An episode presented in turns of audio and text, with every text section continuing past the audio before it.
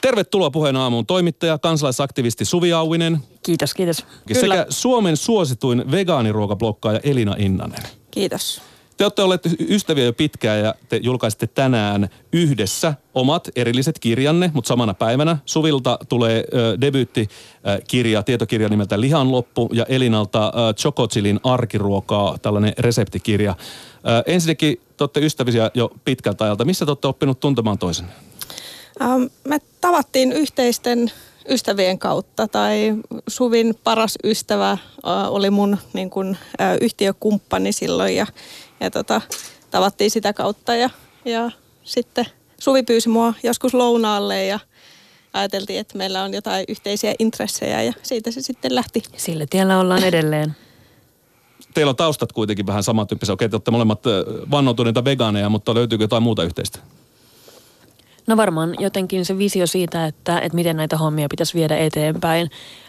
Sitä, sitä kautta mä halusin Elinan ylipäätään tavata, että musta tuntuu, että Elinan tapa edistää asioita oli tosi yhtenevä mun ajattelumaailman kanssa. Kun me halutaan puhua kasvisruoan suosion lisäämisestä, niin meillä on molemmilla ajatus siitä, että se pitää tehdä niin, että se on mahdollisimman helppoa, herkullista.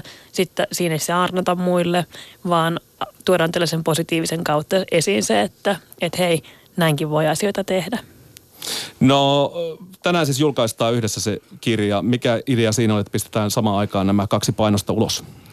No kyllähän ne tukee toisiaan noin kummatkin kirjat, että just niin kuin Suvi sanoi tuosta samasta agendasta vähän mm. eri kulmalla, niin Suvi kertoo, että, että niin kuin mitä pitää tehdä ja mä sanon sitten miten ruokien avulla, niin, niin ne tukee hyvin toisiaan nuo kirjat. Ja, ja sitten tietysti se, että pääsee vähän vähemmillä järjestelyillä, kun saa yhteiset julkkaritkin pidettyä. Joo, ja ajankohta valikoitu niin, että tosiaan ensi viikolla alkaa lihaton lokakuu, josta on tullut iso trendi jo Suomessa ja haluttiin tuoda siihen vähän ihmisille uutta ajateltavaa ja uusia eväitä. Ja meillä on tosiaan nyt myös tänä viikonloppuna Helsingissä vegemessut, joka oli tietenkin luonteva paikka molemmille kirjoille tulla esiin. Niin, ja saa, kun enemmän tai vähemmän samaa kaveripiiri, niin voi sitten pitää bileet sitten sille kollektiivisesti. Kyllä, aivan. No, mikä sai teidät aikoinaan luopumaan lihansyönnistä ja milloin tämä tapahtui? Kyllä se oli siis eläinoikeusinspiroitunutta varmasti meillä molemmilla. Mm, mä oon alun perin lopettanut punaisen lihan syömisen nähtyäni lampaita Madeiralla, sellaisella pienellä lammasfarmilla. Mä tässä kirjassa kerron siitä, siitä tapahtumasta tarkemmin, mutta se oli ensimmäinen kerta, kun mä jotenkin omassa mielessäni tein yhteyden sen elävän eläimen ja sitten sen illalla tarjoiltavan paistin välille. Ja mä ajattelin, että, että tämä ei tunnu musta oikealta, tämä ei tunnu musta hyvältä. Ja se oli ensimmäinen kerta, kun mä jätin lihan syömättä. Mikä niissä lampaissa oikein sua säälitti vai mikä se tilanne oli? Mm, mä samaistuin niihin eläimiin ensimmäistä kertaa. Mä olin aina ajatellut, että mä oon sellainen eläinrakas. Mä olin 16-vuotias silloin. Mä olin ajatellut, että mä oon eläinrakas ihminen ja meillä oli lemmikkikoireja ja mä pidin niitä hirveän rakkaina mulle. Mutta sitten samaan aikaan mä kuitenkin söin lihaa, koska se oli normaalia. Kaikki söi lihaa. Meidän perheessä syötiin lihaa. En mä ollut ajatellut sitä sen tarkemmin ikinä. Mutta, mutta sitten kun se elävä eläin ja se paisti tuotiin niin lähelle toisiaan, niin mä olin silleen, niin että hei hetkinen, että ne söpöt pienet lampaat, mitä mä näin aikaisemmin tänään päivällä, niin sehän on nyt tässä lautasella – ja en mä halua syödä sitä eläintä, minkä mä näin aikaisemmin. Miksi mä haluaisin syödä nyt tämän paistin? No, oliko Elinalla samantyyppinen tausta vai mistä sulla lähti? No joo, siis eläinoikeusajattelusta se mullakin on, on lähtenyt, mutta siis mä oon ollut vegaani jostain 2000-luvun alusta lähtien, mutta mullakin on vähän tuommoinen samantyyppinen tarina, että mä oon niin kuin ekan kerran ruvennut miettimään näitä asioita. Itse asiassa mä oon ollut tosi nuori silloin, mä oon ollut jotain kahdeksan, yhdeksänvuotias varmaan, kun me oltiin Venäjällä reissaamassa ja mä näin siellä ää, sian teurastuksen. Me oltiin yhden niin kuin perhetuttujen luona siellä ja, ja tai siis en nähnyt sitä itse tapahtumaa, mutta, mutta niin kun sit siellä oli ää, sian suolet oli kuisti vieressä kylpyammeessa ja, ja niin kuin jotenkin silloin itsekin rupesi miettimään sitä ekaa kertaa, että eihän sitä niin kun tavallinen ihminen ole noiden asioiden kanssa missään tekemisissä normaalisti, vaikka mäkin olen maalta kotoisin, niin, mm. niin se oli ensimmäinen kerta, kun oikeasti niin kuin tajus että mistä se liha oikeastaan tulee. Niin, lapset luulevat tänä päivänä monet, että se on sellofaanissa oleva asia se liha, ettei se tule mistään eläimistä. Pitäisikö teidän mielestä tätä näyttää, tätä yhteyttä Niin kuin kuitenkin vanhassa maailmassa oli ihan normaalia. Sika ja nauta teurastettiin siellä saunan takana ja kaikki ties mistä se tulee. Kyllähän siitä siis jo näytetään. Esimerkiksi se, mitä eläinoikeusaktivistit on tehnyt viimeisen 12 vuotta, on ollut se, että, että ollaan menty näihin suomalaisille tuotantotiloille ja tuotu sieltä näkyviin se eläintuotannon todellisuus. Ja se on aiheuttanut sellaisen moraalisen shokin yhteiskunnassa, että ihmiset on joutunut miettimään, että mistä se meidän ruoka oikeasti tulee ja on joutunut nimenomaan tekemään sen yhteyden sen kaupassa olevan lihan ja sitten sen elävän eläimen välillä. Ja tässä on tosi iso kognitiivinen dissonanssi ihmisillä. Me ajatellaan usein, että eläinrakkaus on hyve. Me monet halutaan ajatella, että me ollaan eläinrakkaita ja silti me syödään lihaa, koska se eläin on häivitetty niin kauas siitä lihasta, niin totta kai se, että et sen muistaisi, että mistä se ruoka tulee, niin olisi hyvä. No monesti ajatellaan, että esimerkiksi vegaanit joutuvat luopumaan ja rajoittamaan omaa elämäänsä sillä, että päättävät vaihtaa täysin eläin, kaikki eläinperäiset tuotteet pois omasta ruokavaliosta, niin kysytäänpä toisinpäin, että mitä kasvisruoka on tuonut Elina Innasen ja Suvi Auvisen elämään? No mulle se on tietysti niin kuin nykyään niin iso osa elämää, että ei sitä ehkä osaa ajatellakaan, koska se on mun ammatti. Ja aika iso osa mun ystäväpiiristäkin on jotain kautta sitten tullut niin kuin, ää, näiden asioiden ympäriltä mukaan mun elämään. Ähm, mutta niin, siis onhan se kehittänyt semmoista omaa empatiakykyä ja, ja myöskin sitten ehkä se mä en varmasti olisi innostunut ruoanlaitosta ilman kasvissyöntiä, että kun se oli silloin niin kuin vähän pakon edessä tehtävä asia silloin. Niin... Mutta jos rupeat kasvissyöksi, niin teet itse omat No nykyään se ei enää pidä paikkaansa, mutta silloin 18 vuotta sitten niin tilanne oli se. Nykyään hän ei ole pakko osata tehdä mitään, jos haluaa olla kasvissyöjä. No Suvillekin se on tuonut ammatin. Vegemessut on kuitenkin semmoinen asia, mitä sä oot järjestänyt nyt pitkään ja, ja tietenkin kirjankin oot kirjoittanut siitä, mutta Joo. mitä muuta se on tuonut? No nämä nyt on varmasti nämä isot asiat. Tämä on tuonut tietenkin myös mulle paljon ihmisiä mun ympärille. Mm, se on tuonut vegemessut, mitkä tulee nyt neljättä kertaa jo. Meidän vegefirma tekee paljon muutakin tämän niin kuin vege-asian ympärillä. Mä oon kirjoittanut tämän kirjan. Mä oon päässyt puhumaan tosi moniin eri paikkoihin kasvissyönnistä. Mutta ihan tällä niin ruokapuolella, niin musta tuli kulinaristi vasta sen jälkeen, kun mä aloin vegaaniksi, koska mua alkoi kiinnostaa ylipäätään enemmän se, että mistä ruoka tulee, mikä kaikki siihen vaikuttaa, että miltä ruoka maistuu, mikä se ruoan alkuperä on. Kaikki nämä asiat alkoi kiinnostaa mua enemmän ja mä myös lähdin selvittämään sitä, että, että mistä kaikesta maku syntyy. Ja jos ajatellaan, että kasvissyönti olisi jotenkin rajoittavaa, niin ei se kyllä nykyään enää sitä ole, vaan sieltä löytyy uskomattomia makumaailmoja. Tuleeko paljon kommentteja? Katsotaanko teitä edelleen kierroon vuonna 2019 siitä, että te olette avoimesti vegaaneja? Ei, ei nykyään enää. Että silloin äm, kun itse ryhtyi kasvissyöjäksi ja oli vielä pienellä paikkakunnalla, niin kyllähän sitä sai silloin semmoisen niin kettutytön maineen Only vegan in the village, niin kuin sä itse kerrot teidän puhelimessa. Joo, kyllä näin. Mutta tota, ei nykyään. En mä, ole siis, mä en oikeasti, mä jäin eilen miettimään tätä sun kysymystä ja mä en oikeasti muista sellaista tilannetta, että kukaan olisi enää vuosiin ihmetellyt asiaa. Menkääpä vaan tuonne Kehä Kolmosen ulkopuolelle, niin kyllä, kyllä siellä sitten kommentteja tulee. Kyllä tämä nykyään tuntuu olevan enemmän niin päin, että tämä vanha vitsi on kääntynyt päälaelleen, että mistä sä tiedät, että joku on sekasyöjä. No kyllä se kertoo sen. Puheen aamussa meillä on tällä hetkellä studiossa Ylepuhe aamun vieraat. Täällä siis anna ja Juhani Kenttämaa sekä kaksi kassisruokaan sekä sen historiaan, resepteihin ja merkitykseen vihkiytynyttä kirjailijaa. Esikoisteos Lihan loppu kirja tänään on julkaissut päivystävänä anarkistanikin tunnettu Suvi Auinen sekä Suomen suosituin vegaaniblokkaaja Elina Innanen, jolta on tullut reseptikirja Chik, äh, chi, anteeksi. Choco Chilin arkiruoka. No molemmat kirjat kritisoivat tavalla tai toisella eläinperäisten tuotteiden kuluttamista. Millä perusteella te uskotte, että lihansyönti on tullut tiensä päähän?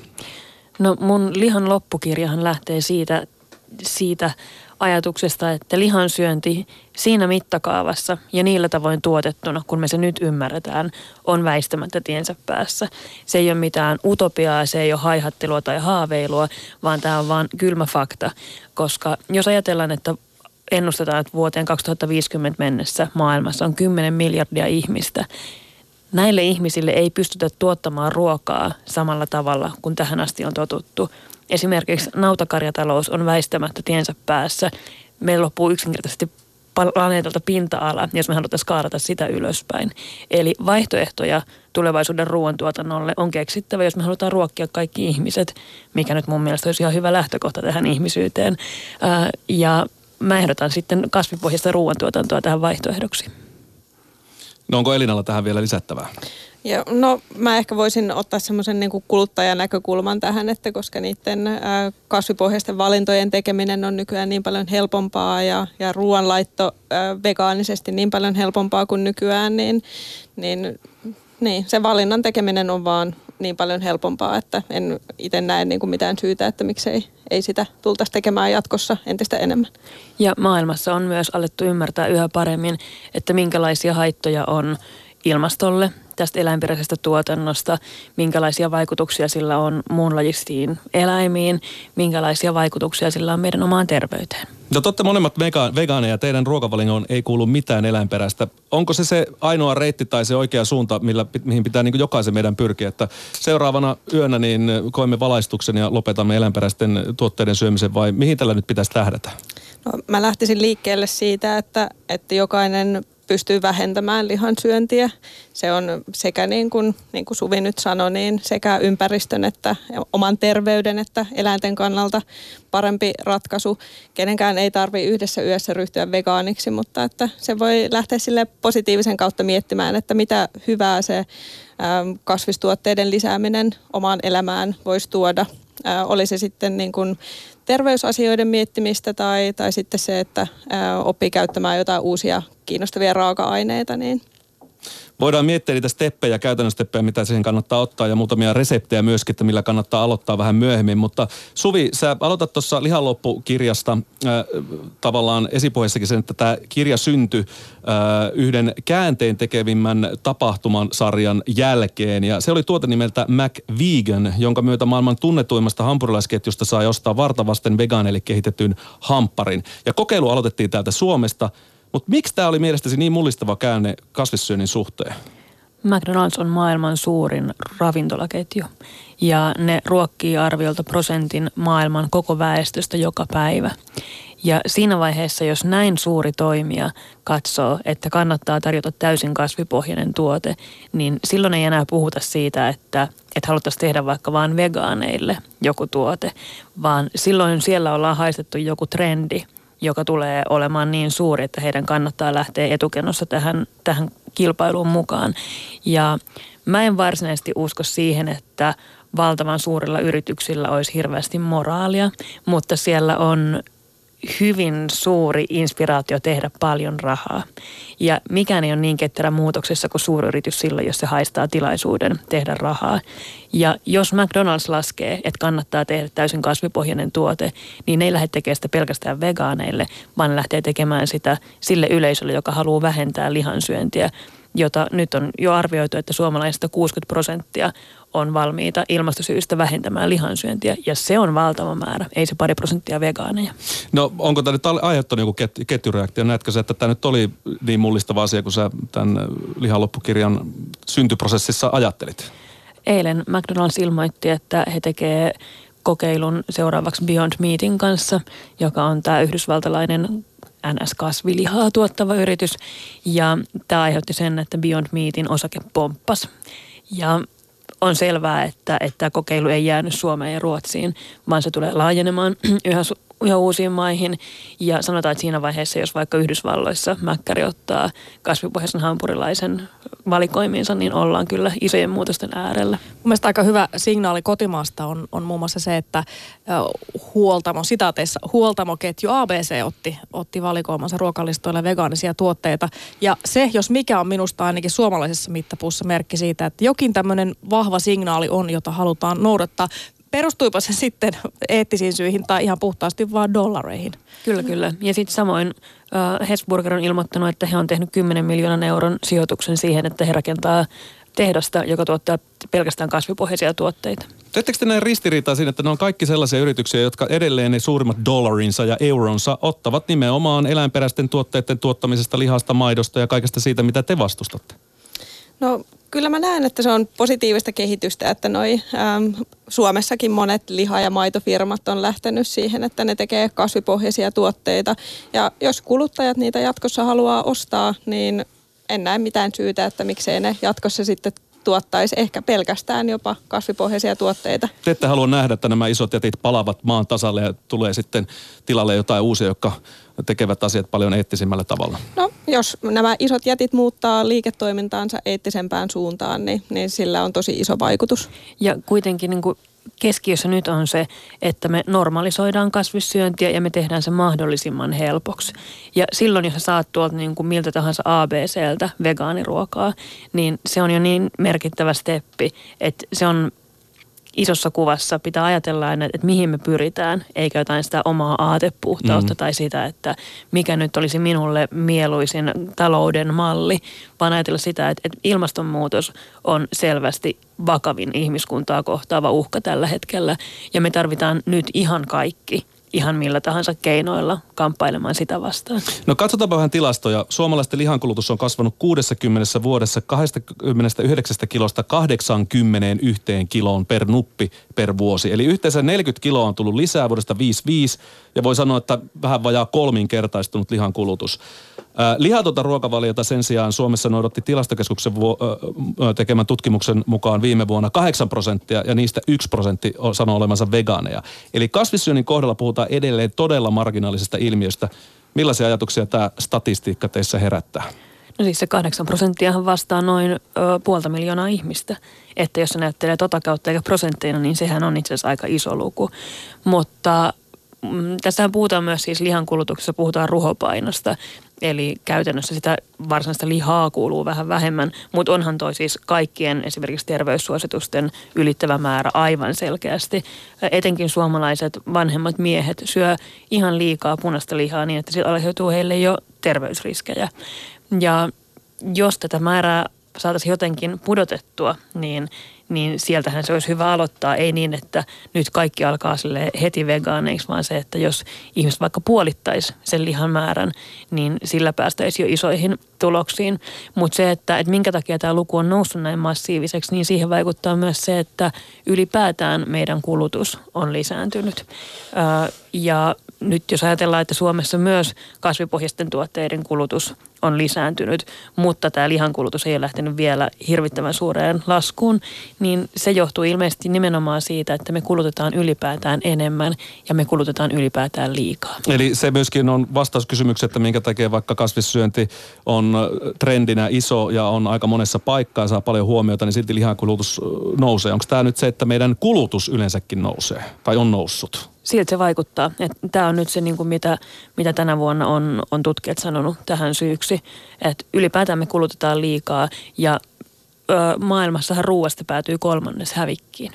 Eli me ostetaan ruokaa ja sitten heitetään se roskiin, mikä on ilmaston kannalta tietenkin kaikkein pahin ratkaisu. No kasvipohjainen ruoka ei saa aina synninpäästöjä ympäristöystävällisyyden suhteen. Esimerkiksi riisiviljely on globaalisti mitattu, että se on suuri metaanipäästöjen lähde kuinka paljon te mietitte kasvisten, hedelmien ja muiden vegaaniraaka-aineiden hiilijalanjälkeä ja vaikuttaako se teidän kulutusvalintoihin? Tässä on nyt niin kuin hyvä muistaa ensinnäkin se asia, että, että pitää miettiä, että, että mitä asioita me verrataan toisiimme. Jos me katsotaan vaikka vehnää ja riisiä, niin on selvää, että riisin hiilijalanjälki on puolet suurempi kuin vehnän. Mutta taas jos me verrataan kalorimäärältään sitä, että, että minkä verran kaloreita sä saat lihasta ja riisistä ja niiden aiheuttamia hiilidioksidipäästöjä, niin edelleenkin lihantuotanto on kolmanneksen suurempi kuin se riisi. Ja, tai se on siis huono argumentti, jos sanoo, että tuota, no sä syöt riisiä, että okei mä syön ehkä nautaa, mutta sä syöt riisiä, että eikö se ole yhtä paha? Eli ei ole niin yhtä Ei paha. se ole yhtä paha. Mm. Ja nauta, nauta, tuottaa, nauta on kaikkein suurin ilmastorikollinen, jos me katsotaan ihan kasvihuonepäästöjä. Sitten on tietenkin niin kuin vesistön rehe, rehevöitymiset ja muut, muut ilmasto-ongelmat siihen lisäksi, mutta on hyvä nyrkkisääntö muistaa, että kasviproteiini, vaikka se olisi tuotu kaukaa, on aina ilmastoystävällisempää kuin liha, vaikka se olisi tuotettu lähellä. Ja kaikkein ilmastoystävällisintä ruokaa on kotimaiset juurekset. Mutta sitten tässä riisikysymyksessä on tietenkin vielä tällainen globaali aspekti, eli pitää miettiä, että missä me kulutetaan mitäkin. Ja esimerkiksi Yhdysvallat vastaa yhdestä prosentista maailman riisinkulutusta, ja Aasiassa taas sitä käytetään hyvin suuressa roolissa. Ja jos me halutaan lähteä leikkaamaan ruoan hiilipäästöjä, niin se pitää aloittaa sieltä, missä kulutetaan eniten ja missä kulutetaan niitä ilmastotuhoisimpia, eli länsimaista ja lihankulutuksesta. Puheenaamun vieraana siis äh, tänään äh, kirjansa julkaisseet Suvi Auinen sekä Elina In- Innanen.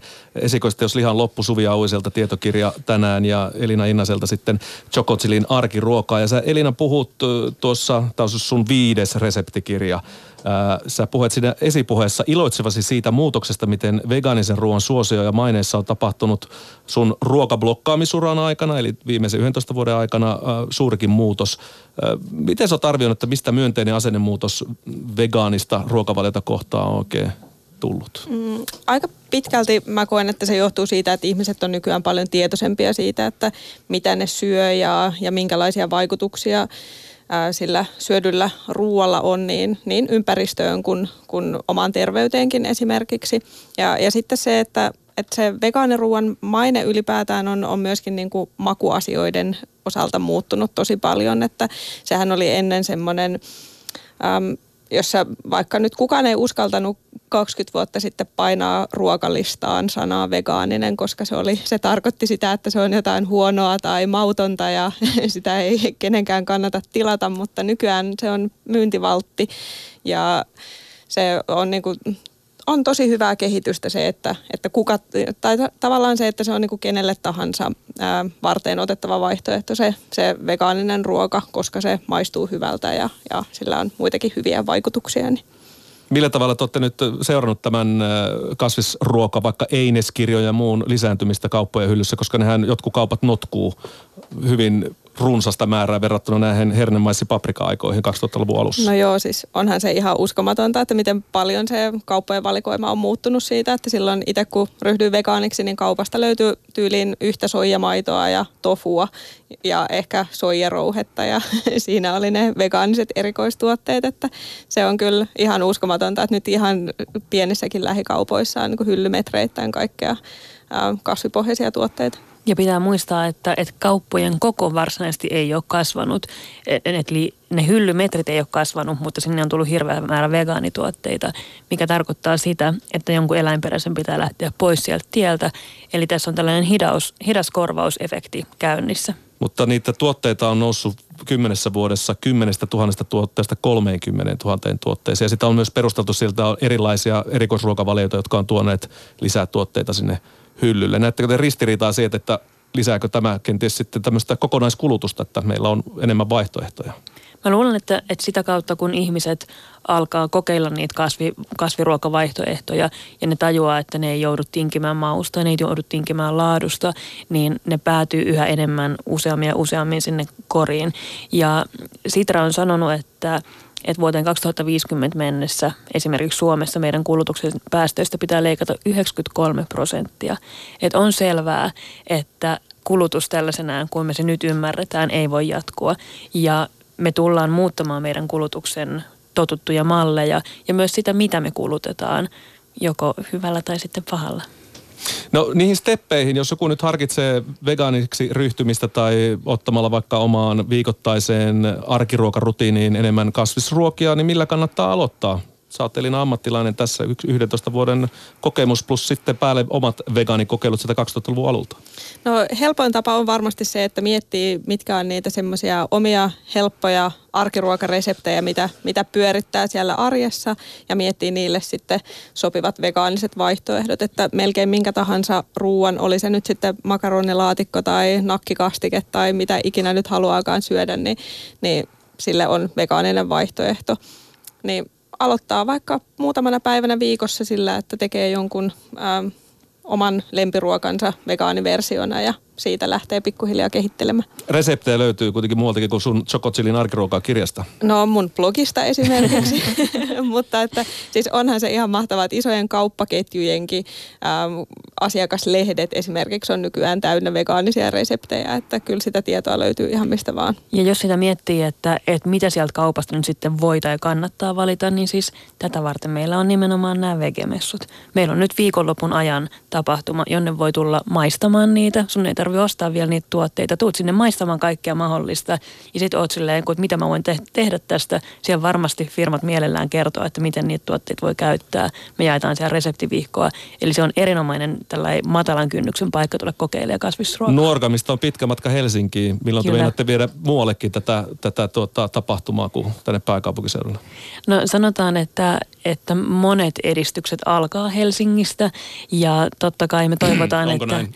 toivotaan, että jos me katsotaan ihan esimerkiksi Se alkaa arvoja. Berliinistä, sitten menee Tukholmaan ja sitten se tulee ehkä Helsinkiin. Kyllä, kyllä. Mutta jos katsotaan Suomen mittakaavaa, ähm, esimerkiksi monet liberaalit arvot lähtee täältä sitten valumaan, valumaan muualle maahan. Mutta totta kai meidän tavoite on tehdä omasta työstämme tarpeetonta. Me toivotaan, että 20 vuoden kuluttua ei tarvitse pitää vegemessuja, vaan on ruokamessut, jossa nyt kaikki vaan on vegaanista. Oho, siinä on aika kunnianhimoinen jo hanke. Kuitenkin Suomi on hyvin vahvasti, niin kuin moni muukin Euroopan maa, niin lihaa syövää makkarakansaa. Mutta tässä me tullaan siihen, että ihmisillä on se perspektiiviharha, että me ei voida kuvitella muuta todellisuutta kuin se, jossa me eletään. Me kuvitellaan helposti, että asiat on ollut aina ennen, niin kuin ne on just nyt, ja että ne tulee aina olemaan niin kuin ne on tällä hetkellä. Mutta todellisuudessa muutoksen tahti on päätä huimaava, ja 20 vuoden kuluttua me ei voida ajatella, että, että miten me ollaan kuviteltu, että, että ruoantuotanto pysyy samanlaisena kuin vuonna 2019. Tähän palataan 20 vuoden päästä, kun Yes. Suvi Auvinen on jälleen kerran radiossa vieraana. Mutta yksi asia, mitä mä en ole oikein koskaan ymmärtänyt, enkä ole oikein päässyt sen takia omasta juustonsyönnistäkään eroon, on vegaaninen pizza. Se on utopiaa. En kovin monesti maistanut hyvää vegaanista pizzaa, niin lyökääpä nyt, kun me ollaan tänään muutenkin kysytty, kysytty meidän kuulijoiltakin täydellisen pizzan salaisuus, niin mikä on täydellisen vegaanipizzan salaisuus? No siis- Elina Innanen. Se pohja on niin kuin kaiken A ja O ja klassikko italialainen marinaara pizza, niin eihän siinä ole muuta kuin hyvä pohja ja hyvä tomaattikastike. Ja se on niin kuin se, mistä se kaikki lähtee. Että jos se ei ole kunnossa, niin sit se on ihan sama, mitä juustoa siinä on päällä. Mutta mikä juuston korvikkeeksi? No pizza ei välttämättä tarvii juustoa, niin kuin se, se marinaara esimerkiksi, mutta jos siihen haluaa jotain laittaa, niin voi jotain tämmöisiä niin kuin pähkinäpohjaisia, juuston tyyppisiä ää, valmisteita voi käyttää tai sitten mä usein teen niin, että mä sekoitan kaurakermaa vegaanisen juuston joukkoon ja teen siitä vähän semmoisen niin juustokastikkeen tyyppisen, jolloin se sulaa nätisti. Se ei muutu semmoiseksi muovisen näköiseksi petroilta maistuvaksi. niin Siitä ei tule liisteriä. Ei, Joo. ei. Joo, Joo. kaurakerma tekee ihmeitä siihen. Joo, se on myös mun vinkki. Eli, eli kun sä otat jonkun kasvipohjaisen juuston, niin raastat sen, sekoitat sen parin desiin kaurakermaa ja sitten laittaa siihen vielä ehkä ihan vähän esimerkiksi niin kuin Dijon-sinappia ja tota, ravintohiivahiutaleita, joita löytyy siis melkein joka kaupasta nykyään. Eli oluthiivahiutaleita. Oluthiivahiutaleita. Siitä tulee loistava sellainen pähkinäinen juustonen kasti. Ai ai. Kiitoksia näistä resepteistä. Yritetään äh, jokainen meistä kotonamme yrittää tehdä vähän tämän tyyppistä ruokaa tai ainakin vähän kasvispainoisempaa ruokaa. Äh, Tsemppiä vegemessuille Kiitos. ja onnea uuden, uusien kirjojen äh, julkaisulle. Elina Innasen Chokotsilin arkiruokaa sekä Suvi Ausen lihan loppu löytyy kirjastosta ja kirjakaupasta. Kiitoksia vierailusta. Kiitos. Kiitos.